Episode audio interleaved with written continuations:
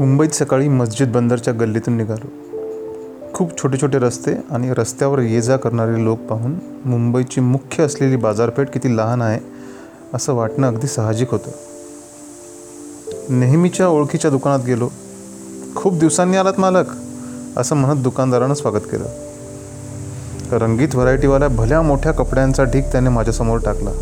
किती ते रंग? काय सांगावं? कुठलंही मार्केट या रंगीत आणि स्वस्त मार्केटसमोर फिक्कं पडेल. कपड्यांची चाळण करत असताना बाहेरून एक आवाज आला. शेठ माल आणलाय. उतरा की लवकर. दुसऱ्या ठिकाणी जायचं आहे तोच आवाज पुन्हा आला. आजींनी जोरदार हाक मारली. त्या आवाजामध्ये मला कमालीचा करारीपणा वाटला. बाहेर जाऊन पाहतो तर काय एक मोठ्या सामानाचं एक बंडल आजीनं हातगाडीवर ओढत आणलं होतं. तो आणलेला माल उतरवून घ्यावा यासाठी त्या आजी दुकानदाराला हाक मारत होत्या सत्तरी पार केलेल्या त्या आजी एवढं मोठं ओझं कसं पार करत असतील? कुठली ताकद या सुरकुत्या पडलेल्या हातांमध्ये असेल? असे प्रश्न मला पडायला सुरू झाले. मी त्यांच्याकडे बघत होतो पण त्यांचं माझ्याकडे जराही लक्ष नव्हतं. पाठीमागं बघितलं तर अजून एक वृद्ध महिला अशाच एका दुकानदाराला माल उतरून घ्या असं सांगत होत्या. दुकानदाराला यायला वेळ होतोय. हे लक्षात आल्यावर त्या आजी स्वतःची ताकद लावून ते कपड्याचं भलं मोठं पार्सल खाली टाकत होत्या. मी म्हणालो आजी मी तुम्हाला मदत करू का? त्या म्हणाला कशाला उगाच कपड्याला काळं लागल? तरी मी ते जड असलेलं पार्सल त्यांच्यासोबत ढकलण्याचा प्रयत्न करत होतो. पार्सल खूप जड होतं. दोघांनाही जागेवरून हलवता येत नव्हतं. घामाघूम झालेल्या आजींनी पदराला आपला घाम पुसला. परत पदर कमरेला खोवत त्या दोन्ही हातांनी गाडा ढकलत होत्या. पलीकडे असलेल्या त्या आजींचंही सामान उतरून झालं होतं. मी दुकानदाराला हाक मारली आणि म्हणालो ह्या कोण आहेत आजी? तो म्हणाला काम करणाऱ्या हमाल. मी म्हणालो महिला हमाल तेही या वयात. तो म्हणाला त्यात काय? आणि तो आपल्या कामाला लागला. बाजारपेठेच्या मधोमध असलेलं एक दुकान अजून उघडलेलं नव्हतं. त्या दुकानासमोर त्या आजीबाईंनी आपली हातगाडी लावली आणि कमरेल्या खोवलेल्या थैलीमधून भाकरी काढून चटणीला टोचण्या मारत ती खाऊ लागली. दुसऱ्या आजीबाही त्याच्याजवळ गेल्या. दोघींचं हसून बोलणं सुरू झालं. मला काही करून त्या दोन वाघिणींशी बोलायचं होतं. मी अधिक वेळ न दवडता थेट त्यांच्याकडे गेलो. त्या आजींना म्हणालो एक गोणी किती रुपयात टाकता? माझं पण सामान टाकायचं आहे. आपल्या भाकरीचा तुकडा चटणीला लावत एक आजी म्हणाल्या मालक तुम्ही काय नवीन आहेसा माहीत नाही होय तुम्हाला? एका डागाचं साठ रुपये रोडपासून ते दुकान टाकायला. जर दोन डाग असतील तर पन्नासच्या खाली करणार नाही. तुम्ही सांगा आम्ही कामाला सुरुवात करू. दुसरे आजी म्हणाले दोन दिवसापासून हाताला कामच नाही आणि आज सकाळपासून कामाला दम नाही. टाकायचे असतील तर लवकर सांगा आम्हाला अजून पण सामान टाकायचं आहे.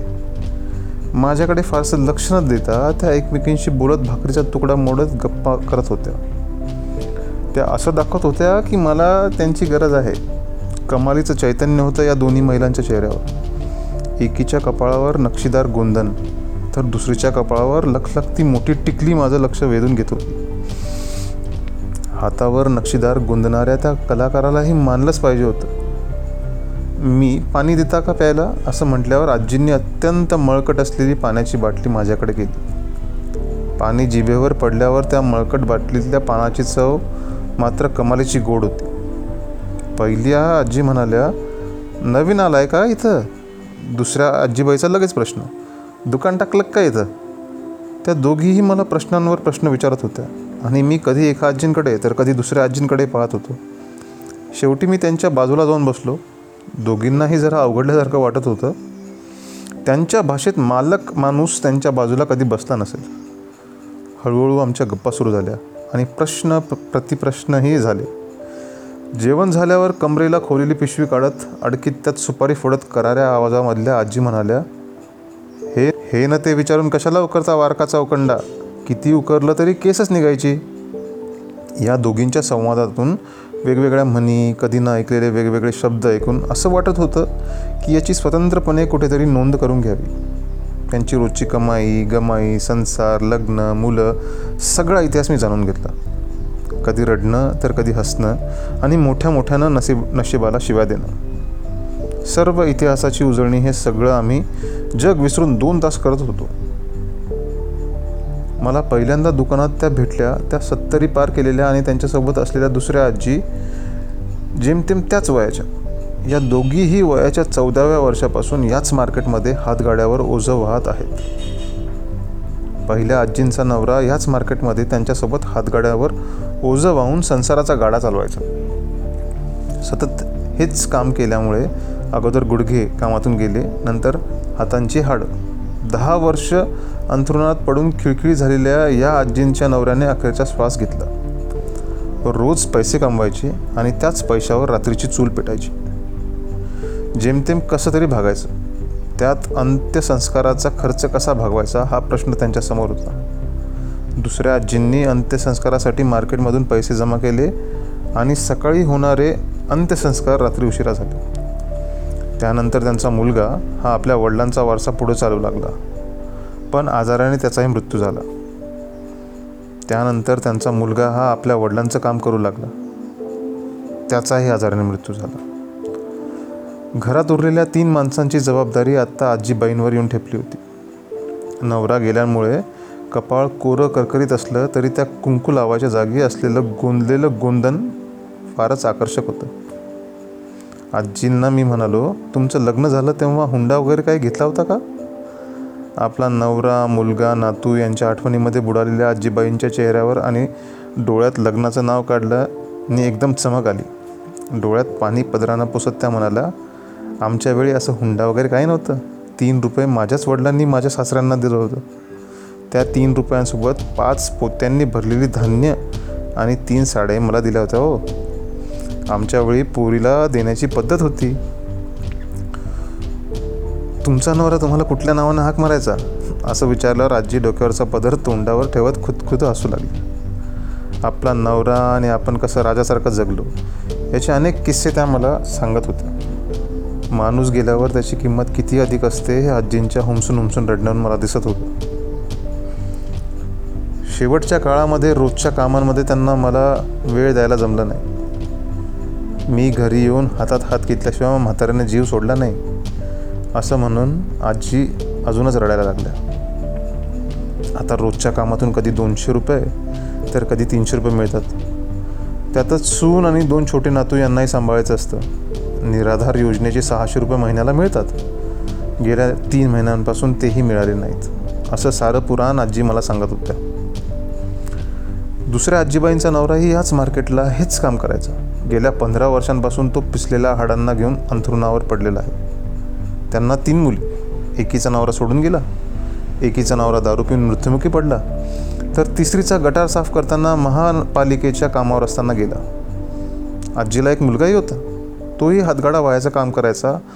कामाचा थकवा काढण्यासाठी रात्रीला थोडी दारू प्यायचा. असं करता करता त्याला दारूचं व्यसन जडलं आणि तोही एक दिवस गेला. माझा नवरा दारू पिऊन मेला असं म्हणत मुलाची बायको आणि मुलं त्याच्या शेवटच्या दर्शनालाही आले नाहीत. असं म्हणत आजींनी डोळ्यांना साचलेल्या पाण्याला वाट मोकळी करून दिली. आजींचं रडणं ऐकून एका दुचाकी स्वारानं गाडी रस्त्याच्या बाजूला लावून आमच्याकडे पावलं टाकली. माझ्या बाजूला येऊन म्हणाला काय झालं? आजी म्हणाला काही नाही मालक या मालकाशी बोलताना जरा डोळे भरून आले. आम्ही एकाला दोन झालो आणि आजीचा आवाजही तसाच वाढत होता. रस्त्यावरून येणारे जाणारे आश्चर्याने आमच्याकडे पाहत होते. काही वेळात दुसऱ्या आजींच्या तिन्ही मुली तिथं आल्या. आपली आई रडताना पाहून त्यांनाही अश्रू आवडले नाहीत. त्या पाचही महिला रडत होत्या आणि आम्ही पुरुषांचे डोळे मात्र फक्त त्यांच्याकडे पाहण्याचं काम करत होते. मी मध्येच म्हणालो कपाळावर टिकली का आजी? तर आजी म्हणाल्या आजकालच्या कुंकवामध्ये ना खूप मसाला मिसळलेला असतो. त्यामुळे कपाळावर खात सुटते. त्यामुळे टिकली परवडली. बोलताना कपाळावरची टिकली काढत तिला आलेला घाम पुसत आजी आपलं बोलणं पुढं नेत होत्या टिकली काढल्या काढल्या मला टिकली खालचं गोंदन दिसलं. मी विचारलं हे गोंदन काय आहे? त्या म्हणाल्या आईनी तुळस काढली आहे. मेल्यावर ती तुळसच सोबत येते असं आई म्हणायची. मी कर्म धर्म मानत नाही. तरी दोन्ही आजींचं गोंदन पाहून मला कर्मानं गोंदलेलं हेच नशीब असेल काय? गरिबी काय लिखितच असते काय असे प्रश्न पडले. या दोन आजींचं धाडस पाहून माझ्या मनात खूप प्रश्न पडले होते. निराश निरुत्साही आणि सतत नकारात्मक आयुष्याचा सूर काढणाऱ्यांनी या दोन्ही आजींना एकदा मुंबईत जाऊन भेटायला पाहिजे. आजींना काहीतरी देण्याएवढा मी श्रीमंत नव्हतोच तरीही खिशात हात गेलाच. मी निघालो म्हटल्यावर दोन्ही आजींनी मला जवळ घेतलं. माझ्या गालावरून हात फिरवत कडाकडा बोटं मोडली. माझ्या कानात दोन आवाज घुमत होते. एक त्यांनी सांगितलेल्या गरिबीच्या करुण कहाणीचा आणि दुसऱ्या माझ्यावर मायेचा हात फिरवत मोडलेल्या बोटांचा.